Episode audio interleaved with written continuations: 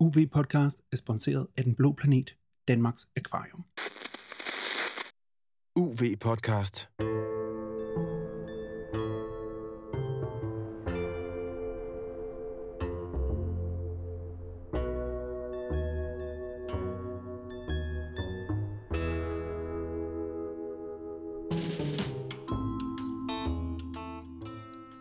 Velkommen til universitetets podcast om undervandsjagt, fridykning og snorkling.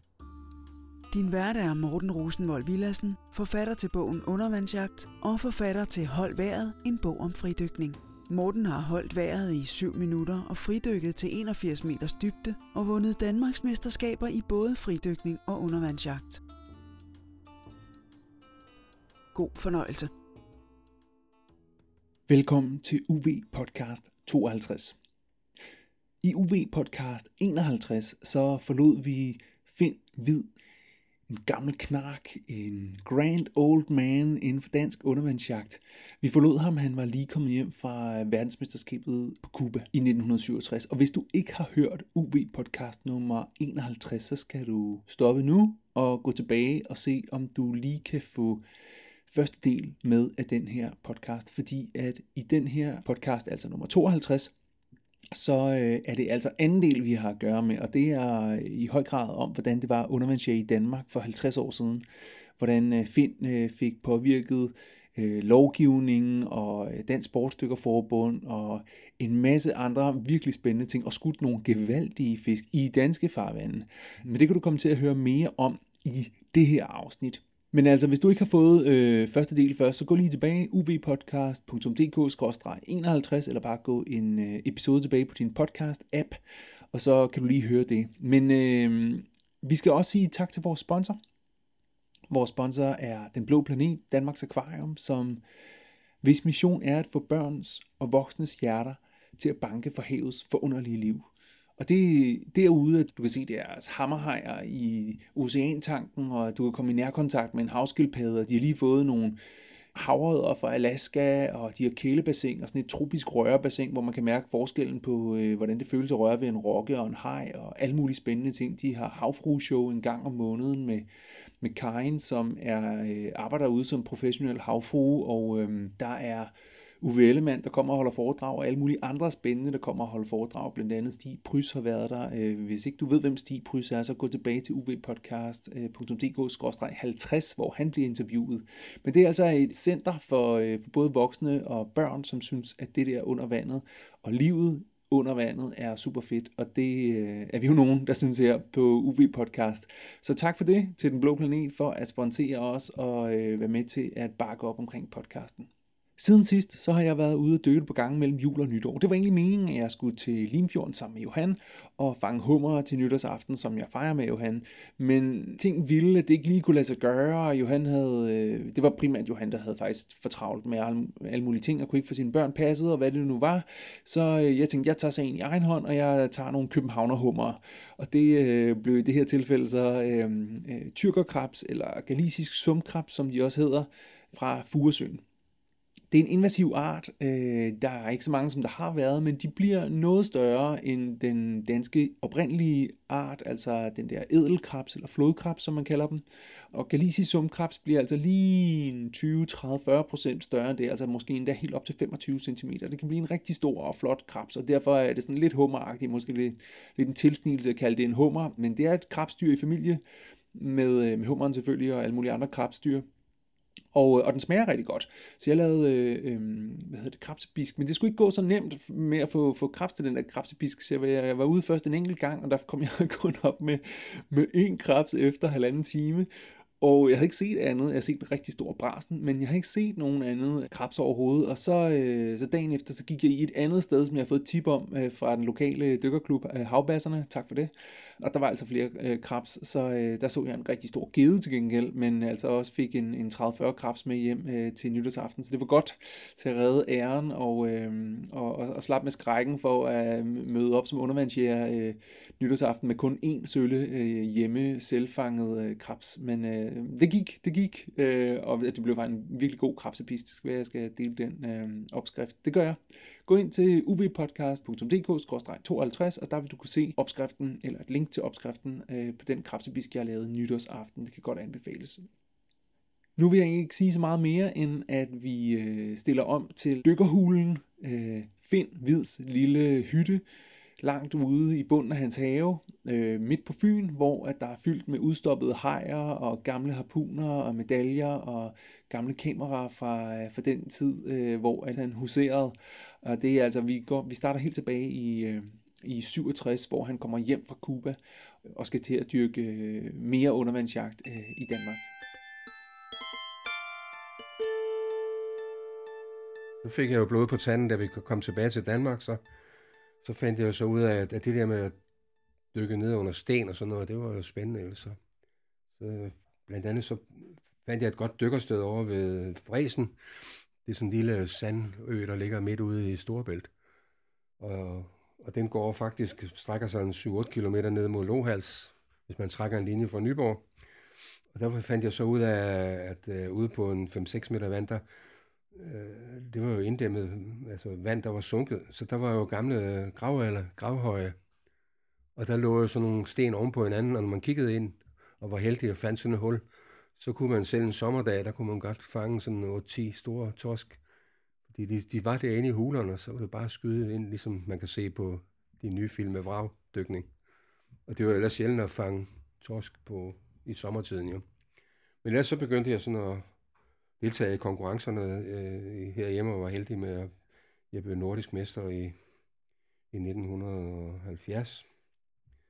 Og, øh, og, lad os prøve at snakke lidt om det rent det der med, med, hvordan fiskeriet var i Danmark på det tidspunkt. Altså, jeg skal bare lige sige, jeg har hørt en historie om, at du har fanget en enorm stor torsk på Langeland, ja. som, som måtte transporteres tilbage på taget af en bil. Ja, det er rigtigt. Det var nu ikke på Langeland, det var i, det var i Nyborg, ja. ude for Nyborg Strand.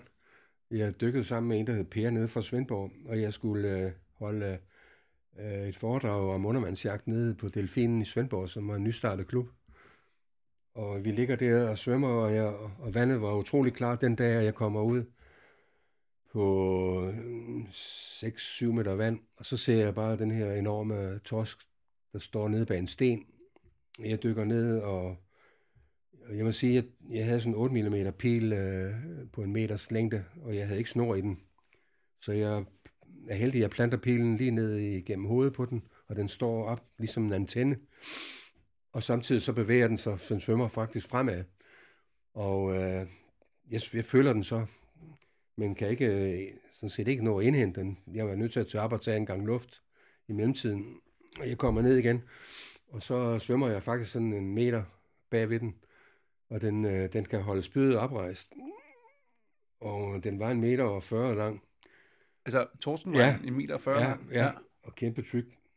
Og så, øh, da jeg ikke havde mere luft, så i desperation, så, så tog jeg min harpun og vendte den om og knaldede den oven i hovedet med skæftet. Ja. Og så vendte den. Så, ja. Og så kunne jeg få fat i, i gælderne på den, og så kom jeg op. Ja. Og så så tog jeg den fast på min bøje der, og, og var helt stolt af den. Ja. Det er klart. Så svømmede jeg forbi Per. Øh, sådan, så jeg fik sådan en drejning på, så Tossen kom hen foran ansigtet på ham. Og så tænkte jeg på, at han øh, holdt op, så bliver han da misundelig, og så, så havde han skudt en næsten lige så stor. Nå, han havde skudt en, der var ja. næsten lige så stor. Ja, og dengang havde jeg en, øh, en Mini Cooper, er det en harpun? Nej, det er en, en vogn. Nå ja, det En Morris, en lille, en ja. lille Morris Cooper der. Ja. Og så kunne jeg jo ikke lade være, dengang jeg skulle til, til det der foredrag, og så lægge den op på taget af bilen. Og så kørte jeg ned i skolegården, og parkerede vi jo op på et skoleklasse på anden sal, hvor jeg skulle holde foredrag. Og så stod jeg og forklarede altså, alle de muligheder, der var med undervandsjagt. Hvor store fisk man kunne fange, der var ikke nogen, der troede på mig rigtigt. Og så siger jeg, hvis I, ikke, øh, hvis I vil se det rigtigt, så, så kan I lige kigge ud af vinduet, og så lå den dernede på, på, på, på bilen der. På taget af bilen? Ja. Kan du huske, hvor meget den var?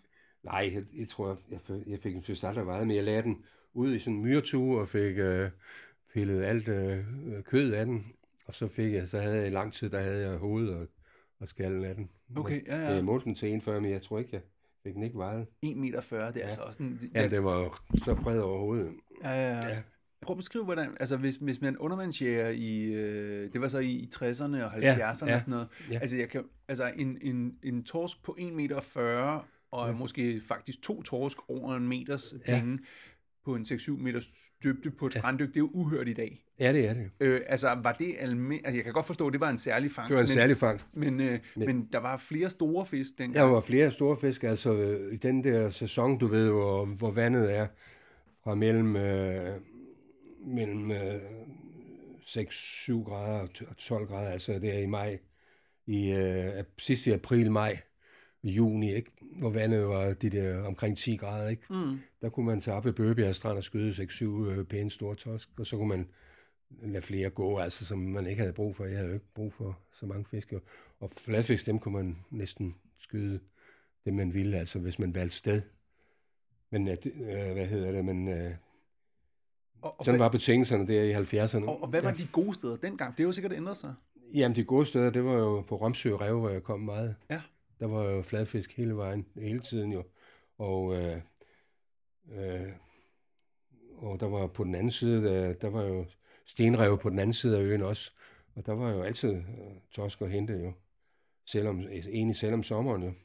Og så var der over på Vresen, det var jo det var, det var fladfisk, de lå lige, der var muslingeskaller, så de lå lige i det, hvor de hvide kom over i muslingeskallerne. Ja. Så det, det var ikke nogen sag at, at pille dem op i, fordi vi havde, jeg havde begrænsninger på, det var begrænset, hvor mange af mine naboer og, og min kone, der var interesseret, fordi det kender de fleste sportsstykker nok, man kommer hjem der efter en dejlig dag der, og øh, øh, omkring ved halv seks tiden om aftenen, og så skal man ens kone til at flå fisk, og, og det skal fryses ned, og naboen, de ville jo kun have fiskene, hvis de var flået, de gad jo ikke det der, så man holdt hurtigt op med at, at tage de der mange fisk, men altså, man tog kun de der 4-5 stykker, som man havde brug for, og så, og hvad, med øh, sådan noget som multer og havørred og sådan noget? Var det noget, man så eller gik Ja, efter? havet var, kunne vi sjældent gang se Ja. ja. øh, inde i pisketangen. Multer, de kom jo først til der i slutningen af 70'erne, Okay, øh, først i 80'erne. ja. Og der, der, der, der var jo multer over på Romsø rev der, fordi der var øh, et stort øh, bælte med øh, pisketang øh, på en, en 4-5 meters dybde.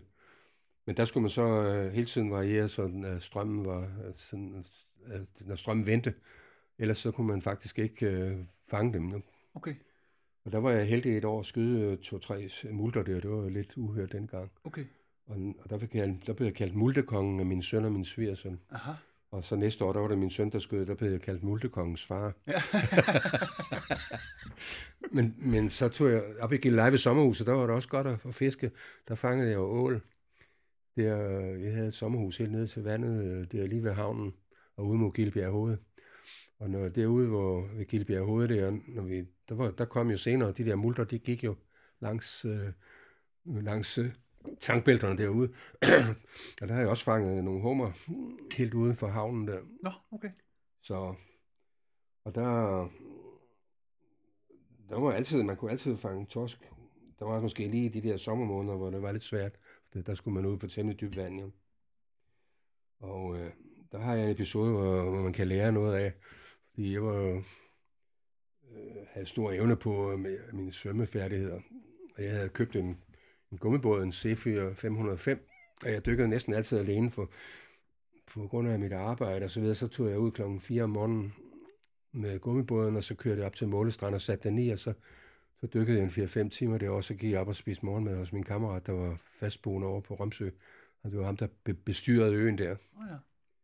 Og så var der en gang, hvor jeg kunne se på de der søkort, igen nok alt det der, man sidder og studerer søkortene, og så finder man et eller andet interessant sted, så man tænker, der må være fisk der.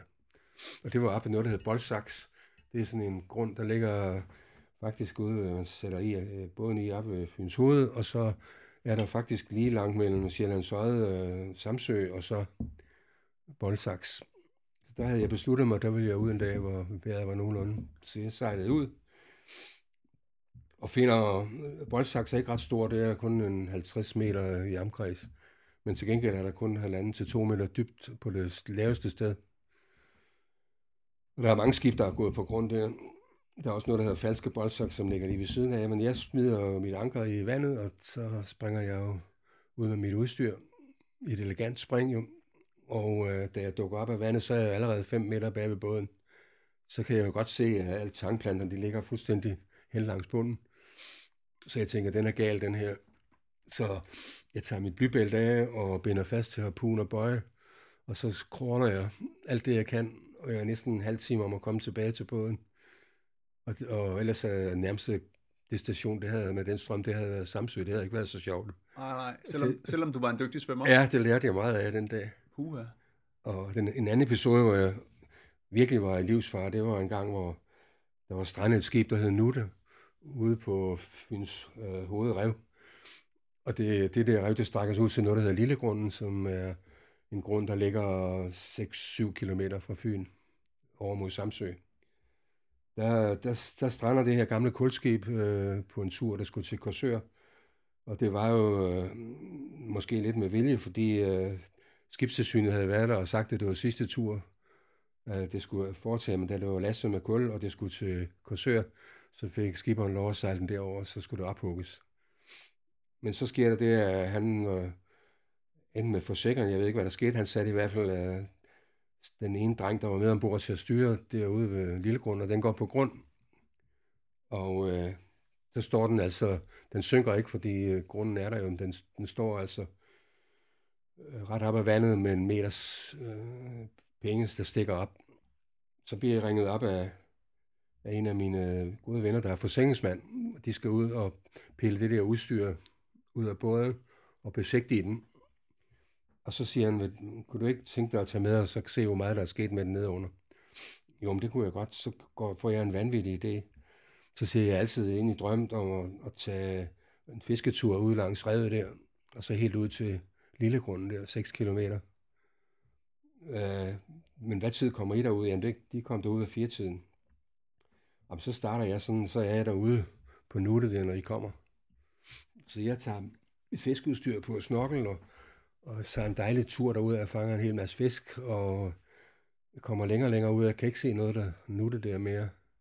Og da jeg så kommer helt ud, hvor revet ender der, så kan jeg se, at nutte er sunket. Den er glædet ned på bunden der. Så ligger jeg derude. Også med stærk strøm, kan man godt sige, øh, med nærmeste destination Samsø. Så svømmer jeg ned i, i, i, med min med min bøjesnor og binder den fast i den sidste sten, der er i revet der. Og så ligger jeg der og venter. Og så kigger jeg på mit ur, og klokken bliver tre, og den bliver fire, og den bliver fem. Og der kommer ikke nogen båd, og det vil blive mørkt. Og der, søen, den rejser sig lidt, og der bliver lidt bølger, og jeg tænker, det er jo ikke nogen kunstig situation, det her. Jeg ved sgu ikke, hvad jeg skal gøre. Men pludselig så dukker den her båd op. Men uh, på grund af bølgen, så kan de ikke se mig. Så de leder jo, fortæller de, kigger rundt omkring, og tror, jeg svømmer tilbage måske.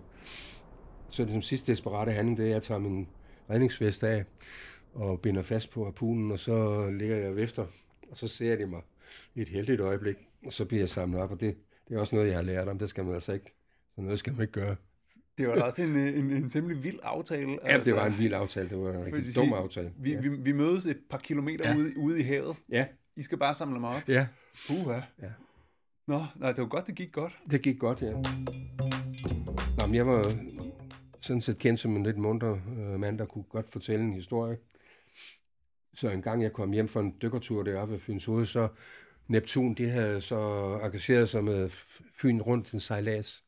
Sådan så de skulle med deres gummibåd, der skulle de sejle folk ud, der lå deroppe ved Korshavn. Det er sådan en stor ind, indhavn der lå jo en 50 både, der skulle starte deroppe fra.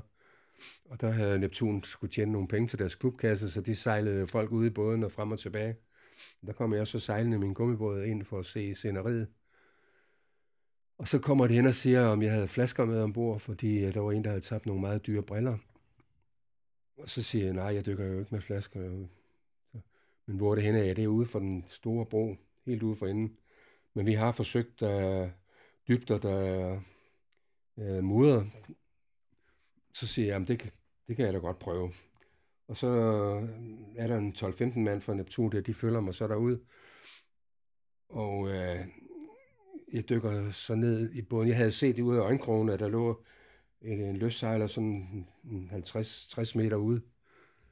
Så jeg dykker jo ned og er så heldig, at finder de der briller i første øh, dyk. Og så fortsætter jeg ud under vandet. Og ud og bagved den der løsbåd her dukker jeg op. Og, og trækker vejret nogle gange, og de står alle sammen og kigger der. Og så, da der går øh, halvanden, to minutter, så, så returnerer jeg og dukker op med de der briller, uden at næsten have mistet åndedrættet, og siger, er det dem her? Og det, det snakker de om i mange år. de, de, de havde ikke set, du havde været oppe og trække? Nej, de havde ikke været set, jeg har Nå, men så ellers så gik årene der i forbundet med stort arbejde. Vi fik jo øh, øh, vi fik jo gang i myndighederne. Blandt andet så kom der jo så, ligesom det øh, almindelige i Danmark, så skal man lægge skat på alting. Så pludselig kom der en meddelelse om, at nu skulle der være skat på våben. Ja. Og øh, det var de der store idrætsforeninger, danske, øh, hvad hedder det, den danske skytte- og gymnastikforeninger, som egentlig har alle de der skytteforeninger, det var de egentlig ligeglade med, fordi at de havde fået indført en lov allerede i, efter 1864, hvor enhver mand, der var medlem af de danske skytte- og gymnastikforeninger, de skulle frit kunne bære våben i resten af deres tid. Så de var jo egentlig ligeglade med, det var det dem, der skulle kæmpe den der sag. Så det var egentlig jægerne, vi skulle kæmpe med. Men der jo, det kom jo så også, øh, at, at, at dykkerne brugte en harpun, så blev vi pålagt en afgift på 100 kroner hver tredje år. Det var mange penge. Det var mange penge dengang, og det var også irriterende. Så jeg vil sige, at før den tid, så i vores bestræbelser på at, at gøre os anerkendte, så fik vi en aftale med, øh, med justitsministeren, at øh, hvis man skulle have en harpun, så skulle man være medlem af Dansk Sportsdykkerforbund. Vi havde så oprettet nogle, øh, nogle sikkerhedsregler, som vi sagde, hvor man, øh, hvor man skrev alt det der med, hvor farligt det var med en våben. Man skulle ikke lade op over vandet, og alle de der ting. Så det var sådan en lille kursus, man skulle tage, for, når man kom ind i Dansk Sportsdykkerforbund, så kunne man tage sådan et kursus, hvis man kunne have en harpun, men det var sådan rent papirmæssigt. Der vil jeg sige, øh, allerede dengang, der var man jo så klog, så man ikke lavede nogen lov. Altså, når Dansk Sportsdykkerforbund, når vi sad i bestyrelsen, så var vi helt klar over, at vi skulle ikke lave lov, fordi hvis der skete med lov i andre sammenhæng, med lov for, hvor dybt man må dykke, og man skulle have redningsvest på, så, videre, så lavede man altid sikkerhedsregler. Fordi hvis der kom et forsikringsspørgsmål, så kunne forsikringsselskaberne sige, at jamen, de har jo brudt en lov, men det her må vi så nogle regler, så var det sådan nogle frivillige nogen. Ja, sådan nogle guidelines. Sådan nogle guidelines. Ja, så ja. vi havde lavet de der sikkerhedsregler, og det var vi egentlig stolte af. Om det var opretholdt, det ved jeg sådan set ikke. Jo. Men vi levede så med den der våbenafgift og protesterede selvfølgelig, men vi måtte leve med den. Men så sker der det i årene frem til 1976, der har vi stadigvæk, og der stiger priserne på de der våbenafgifter hele tiden. Øh, vi finder så ud af, jeg finder ud af, at politiet har store problemer med de der sportsstykker, fordi de er jo ikke mærket med nummer vores harpuner. Når der så var gået en treårig periode af politiet, så skulle de jo forny den der våbentilladelse, så var de jo væk, de der harpuner, enten var de gået til, eller folk var holdt op med at dykke. Så politiet havde vanskeligt ved at overholde den der. Jeg selv havde fire harpuner, jeg skulle så betale fire gange. Jeg fandt jo så ud af, at de alle sammen hed harpunus, så kunne jeg nøjes med en. Ja, ja.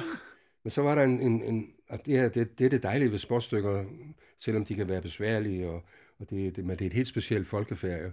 Så er der en ingeniørstuderende, der hedder Paul Larsen, i 1976, der finder ud af, at de øh, harpuner, vi bruger, blandt andet trykluftsharpunerne, at de er, de er efter et trygt fjedersystem. Det vil jeg så sige, at i mellemtiden var der sket det, at politiet var blevet så træt af, af de der billige øh, harpuner med gummistreng. Vi havde fået en ordning med politiet, sådan så ude på deres tekniske afdeling, der, havde de, der var politiet også kommet ind med en, en dykkerforening. Så vi havde øh, gode forbindelser. Så de var kommet frem med en udtalelse om, at, at, øh, at der var en, en, en forskel på tryklofterpuner og så øh, øh puner med gummistrenge.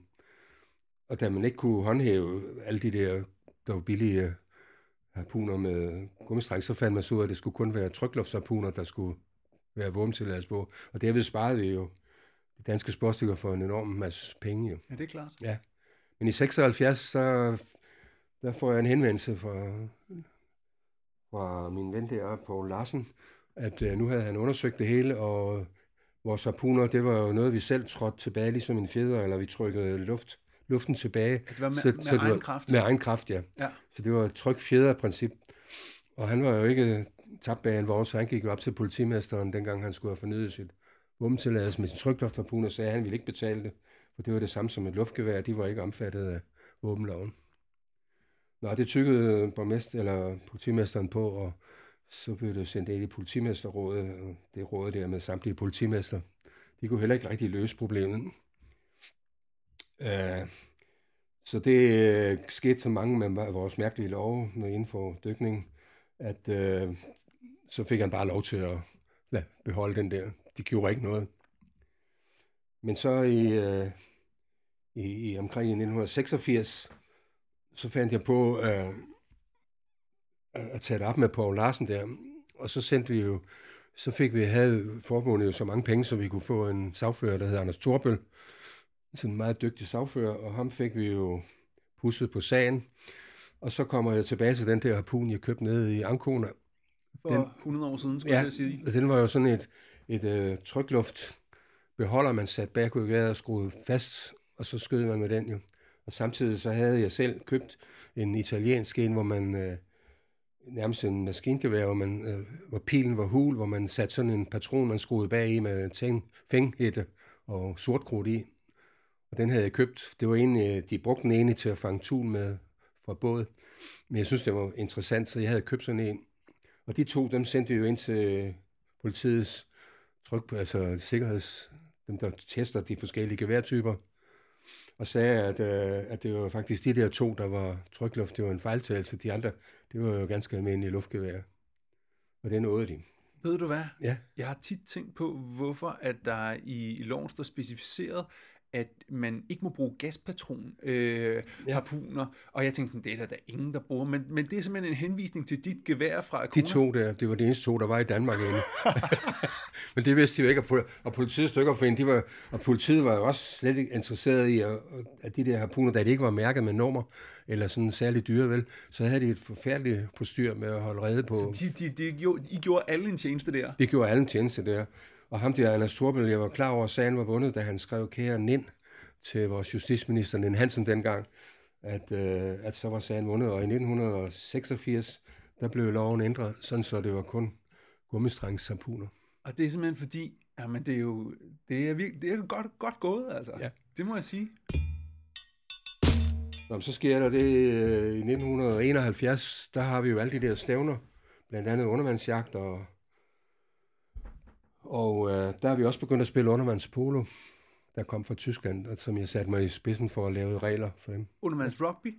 Det hed polo dengang. Det hed polo dengang? Ja, fordi øh, i Tyskland, der, der var der jo ganske få store byer med nogle dykkerklubber, hvor de havde flere hundrede medlemmer.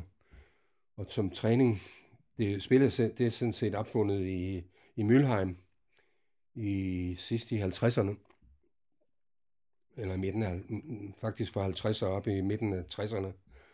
Og så der, der eksperimenteres med forskellige ting. Man har en, en, en vandflaske, man, fordi man skulle have nogle øh, aktiviteter for at træne om vinteren. Fordi dengang de store dykkerklubber, de kunne jo ikke dykke ind i Ruhrdistriktet. Men de samlede sig så og kørte ned til Italien og Østrig og så videre, dykkede dernede. Så skulle de jo have noget træning om vinteren. Det skulle vi andre jo også i Danmark, ja. Men så er der en, der hedder Dr. Grimaksen. Han fandt ud af at fylde en bold med saltvand, som han laver sådan nogle regler, og de kommer til Danmark i 1969. På det tidspunkt, der, der, der har jeg dannet min egen dykkerklub, der hedder Tusserne. Og vi øh, kunne ikke få trænings... Den var, jeg boede i Svendborg, så klubben var fra Svendborg. Men på det tidspunkt, der kunne vi ikke få plads i Svendborg svømmehal, fordi så skulle vi jo tvinge... Det var et problem for mange klubber at tvinge svømmeklubberne ud og få halvtid. Jo. Men så var der et dykkerfirma, der hed Fyns Svejseteknik i Odense. De havde lejet Ollerup svømmehal, og der kom alle de der falkdykker og, og trænede der for at holde det ved lige. Og der fik vi lov til at komme ud, og der øh, fik jeg så reglerne ned fra Tyskland sendende, og så begyndte vi at spille det som en afsluttende træning. Og så fandt vi så ud af, at reglerne i Tyskland, det var, at man spillede med 12 mand, hvor de 10 mand var i vandet, og to udskiftningsspillere. Og det var jo alt for mange i, i danske svømmehal. Så vi lavede det om, så det var fire mand i vandet og to udskifter i Danmark. Og de regler, de bredte sig så til Norden. Og så, så havde vi jo et spil, der hed undervandspolo, og i Tyskland havde man et, der hed undervandsrugby. Og øh, det, øh, de første turneringer fandt sted i 1971. Jo. Men så kommer der et meget vigtigt punkt i, for alle sportsstykker, det er, at i 1971, så sender vi jo ansøgning ind til Dansk Idrætsforbund og bliver optaget som et specialforbund. Kai Estrup og, og vores kvindelige øh, kasserer og vores kvindelige sekretær øh, og jeg, vi er så derinde kaldt ind, fordi øh, vi regnede så med, at, at vi skulle stå og vente ude i forhallen, og vi regnede så med at blive kaldt ind til, til en præsentation af, og, og en hyldest og en, en velkommen. Men det var, havde vi taget helt fejl af. Vi skulle ind og pludselig kom de ud og sagde, nu har I øh, øh, tre taler til at overbevise alle de der specialfund, der sad derinde om, at I er værdige til at komme ind i Dansk Idrætsforbund. Så vi var slet ikke optaget. Men Kai han går ind og holder en brandtale øh, om alt det der med forbundene. Og jeg går så ind og skal holde en tale om alle de der sportsgrene, og fortæller alle de der regler og så videre, vi har. Og jeg er godt klar over, at man skal ikke komme ind på undervandsjagt, fordi det der med, øh, det har jeg jo heller ikke søgt optagelse på. Men jeg var så bange for, at de skulle spørge om undervandsjagt, altså på levende mål, ikke? Altså det var ikke lige sagen i det kriterium der. Nej, nej. Men de spurgte så, om der var, kvind, der var en kvindelig, Inge Velin, der rejste og spurgte, om der også var kvinder i forbundet. Og øh, hvorefter jeg, jeg var sådan lidt nervøs, var jeg da. Så siger jeg til, til øh, ja, siger jeg så, der er, der er mange kvinder, og, og i bestyrelsen er vi lige delt kvinder og mænd, og det er jo meget praktisk, vil jeg så sige, fordi så kunne de jo ordne alt det der skrivearbejde. Det fik jeg så ikke sagt, for de skreg og grin alle sammen. Og det var meget praktisk. Jeg ved ikke, om de, hvad de tænkte på, men så gik vi udenfor, og så kom vi tilbage, og så var vi optaget. Og det var jo både med kontor i Idrættens Hus, og det var med tipsmidler, og det var jo, når vi skulle søge svømmehal, så var vi pludselig et, et medlem af Dansk Idrætsforbund, ikke? Og så kunne vi få godkendt vores forskellige discipliner som danske, officielle danske mesterskaber. Så det var, det var et stort øjeblik for. Og det kører jo videre endnu med tilskud, men altså efter andre regler jo. Ja, ja. Øh, så i 73, så der er jeg nødt til at træde ud af, fordi øh, for det første så var Kai og jeg, vi var jo øh, arbejdet rigtig godt sammen, og, og vi havde øh, lavet sådan en musketeret om, at vi ville vi ville arbejde for, at alt dykning i Danmark, det skulle øh, undgå så mange restriktioner som muligt. Og undervejs, så var vi jo lige fra starten der, hvad vi havde med mange artikler, der var vi under kritik fra både fra vores egne medlemmer, fordi det var næsten hver forbundsrepræsentantskab, der var der jo klubber, som øh, havde nogle, enten var de arkeologisk interesserede eller miljøfolk, så øh, synes de, det var fuldstændig tåbeligt at skyde fiske, når man kunne nyde med at fotografere dem. Og og den der holdning, den kom, der var mange afstemninger, men de, de fik ikke rigtigt. Vi havde jo gode argumenter, og lystfiskerne var også ude efter os mange gange. Men Kai og, og mig, vi øh, i møde, i møde kom den og skrev jo, jeg har en hel bog, du skal have derinde med ja. alle vores korrespondencer, alle de der ting, der har været. Blandt andet lavet et, hvor vi havde gjort op med alle de konkurrencer, vi havde om Danmarks mesterskaber i en årrække, hvor vi så kunne sige, at de 60 bedste deltagere fra hele landet, de var i vandet i 6 timer, og det, fangsten var sådan og sådan fordelt, og det var jo som rimeligt let, når man tog de første 15, der havde virkelig fanget mange, og så resten, som ikke har fanget meget. Det gav jo sådan et billede af også øh, den der begrænsede tid, vi har med at fiske, ikke? Og så havde vi jo en god kontakt i en, der hed Ole Bakke, der var øh, marinebiolog inde i Dansk Fiskeri- og Havundersøgelser, og det var en af dem, der rådgiver Fiskeriministeriet. Det var en gammel ven, som hele tiden påstod, at det havde ingen betydning for den danske fiskebestand og fisk og så videre. Ikke? At dog vil jeg sige, at, at, de, at når vi inde snakke med dem til møder, så fortalte de jo, at, at de havde jo snor i os. For det første så, så jeg vidste godt, der var et område deroppe ved Råleje, hvor man kunne gå ud i gydetiden og fange mange slatvarer. Og hvis sådan et sted var blevet kendt af sporstykker, så havde man jo måske et dilemma ved, at der var mange, der søgte ud på sådan en plads, men der havde han så, så sagde han, hvis vi opdager sådan noget, så kunne man jo lave en, en fredning på et bestemt område. Ja, mens vi havde forhandlingerne med Fiskeriministeriet, så øh, fulgte vi jo med, hvad der skete rundt omkring, og en af de ting, vi godt nok var klar over, det var, at politiets stykkerklub øh, havde fundet ud af, at de kunne fange masser af ål ude i Nivåbugten. De havde jo, selvom det var en tørklub, så havde politiet jo stillet forskellige midler til rådighed, blandt andet forskellige døjer, og de havde sådan en øh, aluminium, altså en flaske, en stor øh, industriflaske liggende i båden og let dykkerudstyr, og så kunne de jo drive med båden og for at bestemme hastigheden på at drive, så havde de jo sådan forskellige kæder, de kunne lægge ud på bunden, sådan, så de drev med den rigtige hastighed. Så lå de der med et specielt net, som de havde i hånden, og så, så kunne de stange ålene ned i de der huller. Det kunne de se, at de stak frem der, og så på den måde kunne de fange øh, mellem 80 og 120 ål på sådan en dykkertur. Så sejlede de hjem, og så flåede de fiskene og, og frøste dem ned, og så blev de solgt til, til forskellige mennesker. De havde blandt andet en udmærket øh, central med patruljevognen kunne køre rundt, og så i hver ens øh, politidistrikt i København, der kunne man så bestille øh, frosne ål. Og så blev de solgt ud af bagsmækken? Så blev de solgt ud af bagsmækken. Og, på en patruljevogn? Ja, ja, de blev jo nok afleveret i forskellige... Så blev der lavet en liste, og så blev de afleveret på de forskellige stationer. Ja. Så det var en, sådan set en god forretning for det. Det var vi selvfølgelig øh, bange for, øh, at det skulle komme ind i debatten, hvor vi sad og forhandlede med at få det her forbud ophævet, men øh, det skete ikke, altså. Det har ikke haft nogen som helst påvirkning på det, der gjorde udslaget. Det var jo, at der var nogle Helsingørs, fra en dykkerklub i Helsingør, der fiskede på samme steder som erhvervsfiskerne med ål, og så satte de dykkerflag, og, og så bagefter så sagde de, at de ikke måtte fiske i og færdes i det område der. Det blev de selvfølgelig sure over. Mm. Og han formanden, han var, der var formand for netop det der fiskeriområde, og han, han gjorde, at det kom ind i den nye bekendtgørelse fra, fra fiskeridistriktet. Ja. Der, ja. Og så fik de et forbud mod øh, undervandsjagt i det vedtægtsområde? Vi fik et, et redskabsforbud, ja. fordi uh, man havde fundet ud af, at man i, i selve den lovteksten inde i, det skulle ind igennem uh, Folketinget. Det kunne man ikke komme igennem med, men så havde man jo fra gammel tid et, et, uh, et vedtægtsområde, og der var et vedtægtsområde, hvor fiskere, der havde uh, som i hver at betale moms, Øh, de kunne mødes og aftale afstand mellem redskaber og forskellige netstørrelser osv. Altså, de kunne så også bestemme, hvilke redskaber, der blev brugt.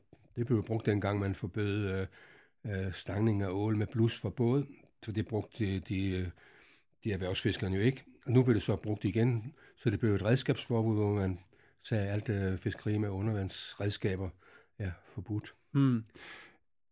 Og det, hvad hedder det, det baksede vi jo lang tid med og sådan noget, men jeg var, jeg var blandt andet med i slutningen af den historie med sammen med Johan, at vi fik, øh, ja, fik det ophævet ja, i ja. 2010 der, efter at, øh, at vi tog til den op i 2005, øh, og I slap den også deromkring øh, og overgav det til Johan, ikke?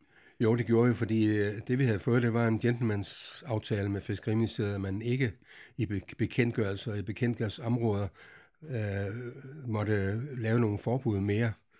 Og så blev der jo også sagt, at det er jo også vanskeligt at håndhæve den der bestemmelse, ligesom det er den der med afstand mellem net, fordi der skal anlægges civil øh, søgsmål, og det, det er jo ikke sket, og det, det vil også være vanskeligt, at, fordi det koster jo penge at begynde at anklage småstykker for at fiske i området der, og det kræver også store beviser, og det tror jeg ikke, der var nogen fiskere eller fiskerikontrol, der ville være interesseret i. Så det, mm. i, i og for sig har det ikke været andet end, at det er irriterende at have sådan en lovgivning hængende over hovedet. Det er ja, derfor, var vi også uh, utrolig glade, Kai og mig, der med, at I tog over, og så gennem lange og svære forhandlinger, så der gik jo mange år, og så endelig er forbudene ude af, af spil jo. Ja, ja, så er der så bare kommet no- noget nyt at tage fat på, ja. men, ja. men sådan er det jo. Ja. Hvad hedder det?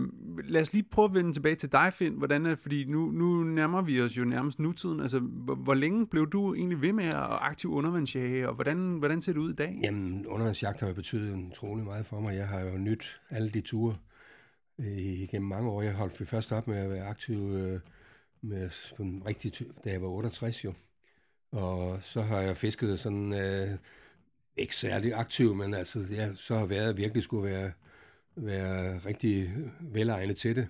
Og så har det været nogle småture, og så efterhånden så er jeg blevet så, så gammel og, og fået fornyet mit knæ, så i 1978 så solgte jeg min døje der, og så, øh, så dykker jeg ikke så meget mere. Men uh, jeg er stadigvæk, uh, når jeg kører langs kysterne, eller over Turøbroen og, og så videre, så kigger jeg stadigvæk. Jeg kender jo alle de der uh, under overfladen. Jeg kan ligesom se hele landskabet for mig.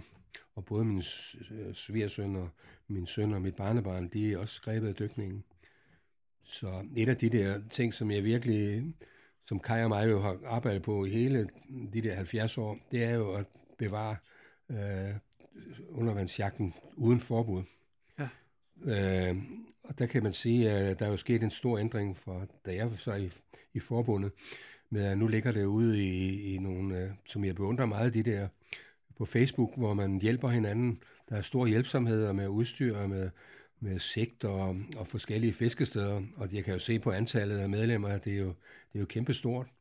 Så der vil jeg da opfordre til, det tror jeg også, jeg har skrevet i nogle af, af Facebook-siderne, det er, at man i hver, øh, en, øh, hver eneste del af landet, som har de store grupper, der vælger nogle forstandige mennesker, som kan, kan skrive lidt, og så danner et, øh, et ungejagt-ting, som sammen med Dansk Sportsstykkerforbund som organisation støtter op, så man får en fælles front, så man kan bevare undervandsjagten. Men det gælder jo også om, at, at man skal være fornuftig, når man er ude at dykke og tænke på, at der er andre, der bruger havet, øh, fisker og, og øh, og andre, så man skal jo tænke sig lidt om. Det er jo meget nemt at, at lægge, øh, sådan det jeg også selv prøver at lægge øh, 40-50 fladfisk op på en snor, eller en masse hummer og så videre. Det ser dramatisk ud, og man er selvfølgelig lidt stolt. Men man skal tænke på, at de øjne, der ser på det, de har ikke øh, kendskab til, hvor mange, der har været ude uden at fiske noget. Så jeg kan huske, at vi lavede sådan en, en statistik over konkurrencer for nogle år siden, og talte sammen, hvor mange der var fanget i hvor mange antal timer vi fiskede. Og det var jo ganske begrænset, bortset fra de der 20-30 stykker, der er rigtig gode undervandsjæger. Det er jo begrænset, hvor meget fangst vi har i den korte sæson, vi egentlig har, fordi der er jo vinter, og, og så skal man tænke på, at fiskerne, de har jo net stået ude 24 timer, ikke? mens vi er ude et par timer ad gangen. Men øh, man skal jo lige passe på, hvordan de andre tænker og ser på det. Det er klart. Ja. Der er jeg meget, meget, meget glad for at se, at jeg hørte nogle udsendelser, hvor, hvor I har en fornuftig snak med den, den repræsentant, som egentlig repræsenterer fritidsdykningen og fritidsfiskeri i dag, øh, hvor, hvor fornuftige samtaler jeg havde om det der med, med fordelinger, og, som, og så kunne snakke rigtig godt med dem. Det er jo dem, der repræsenterer sportsdykkerne i Danmark i det, i det der fritidsudvalg. Eller paragraf 7-udvalg. Paragraf 7-udvalg, ja. ja lige præcis. Og det var jo en rigtig dejlig, op, altså det glædede mig virkelig at høre den der fornuftige dialog, der var, og det vil jeg håbe, vi kan bevare. Ja, men det tror jeg også. Ja. Øhm, men jeg, jeg tror, at øh, vi, vi slutter af nu, så øh, jeg, vil, jeg, vil rigtig, jeg skal lige ud og se nogle af de, af de gamle øh, harpuner og ting og ja. sager, du har derude, ja. men ellers så, så runder vi interviewet af. Det var ja. en stor fornøjelse, meget spændende at høre dig fortælle, ja. Finn. Ja, det var hyggeligt i mine sidste dage, og nyd det rigtigt at dyrke jeres undervandsjagt derude. I har mange glæde over for jer. Ja, ja. Jeg, jeg glæder mig også over at dyrke en, øh, en sportsgren, som jeg kan blive ved med at dyrke til jeg er 68, ja i hvert fald.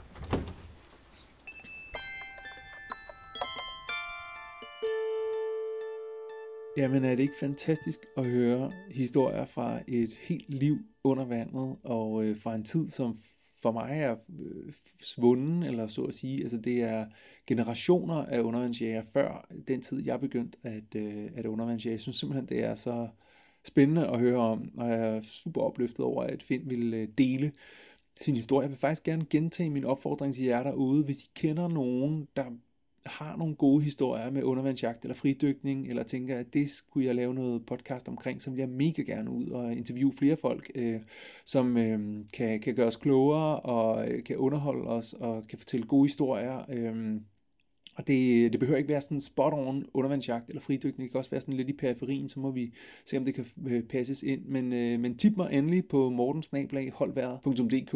En anden måde, du kan hjælpe UV Podcast på, det er ved at blive sponsor eller donor til øh, UV Podcast. Og det kan man gøre inde på uvpodcast.tier.dk. Der kan man tilmelde sig og selv vælge et beløb, som man gerne vil støtte hver eneste podcast, vi udkommer med. Og, øh, og det vil sige, at hvis man vælger 5 kroner, eller 10 eller 20, så øh, bliver det selvvalgte beløb trukket, når vi udkommer med en podcast i slutningen af måneden. Det fede ved at være øh, VIP-sponsor af UV Podcast, det er, at man så bliver inviteret til en Facebook-gruppe for øh, UV Podcast. Øh, VIPs. Øhm, og det bliver man altså, når man giver os penge. Og så bliver man altså opgraderet til at blive VIP, og man får et link ind til den der hemmelige gruppe, og der deler vi altså ekstra materiale derinde. Og der er en del ekstra materiale i allerede, og der kommer hele tiden mere og mere og mere. Øhm, så øh, gå ind på uvpodcast.10.dk og tilmeld dig, og så giver vi dig en high five og en sms eller en mail tilbage, hvor du bliver inviteret. Hvis ikke du er så meget til, til uvpodcast.10.dk, så kan du også bare sende en uh, mobile pay på 27 21 90 43. Altså 27 21 90 43. Og så skriver vi tilbage, og skal vi nok få dig ind i gruppen også. Stor tak til Danmarks Aquarium, Den Blå Planet, som øh, har sponsoreret UV-podcast nummer 52, hvor vi har hørt anden halvdel af interviewet med Finn Hvid Nielsen. Det er en fornøjelse at have så stor og stærk og, og relevant en sponsor i, i ryggen som Den Blå Planet. Så øh, bak også Den Blå Planet op ved at foreslå, at det er det, I skal næste gang, I skal på udflugt til København. Så er det der familien, I skal hive ind i Den Blå Planet og se alle de vilde ting, de har derude.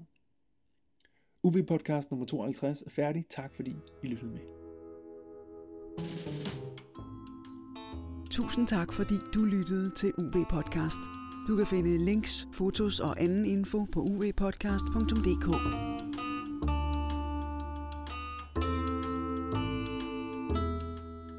hvis du kunne lide, hvad du hørte, så del det endelig videre.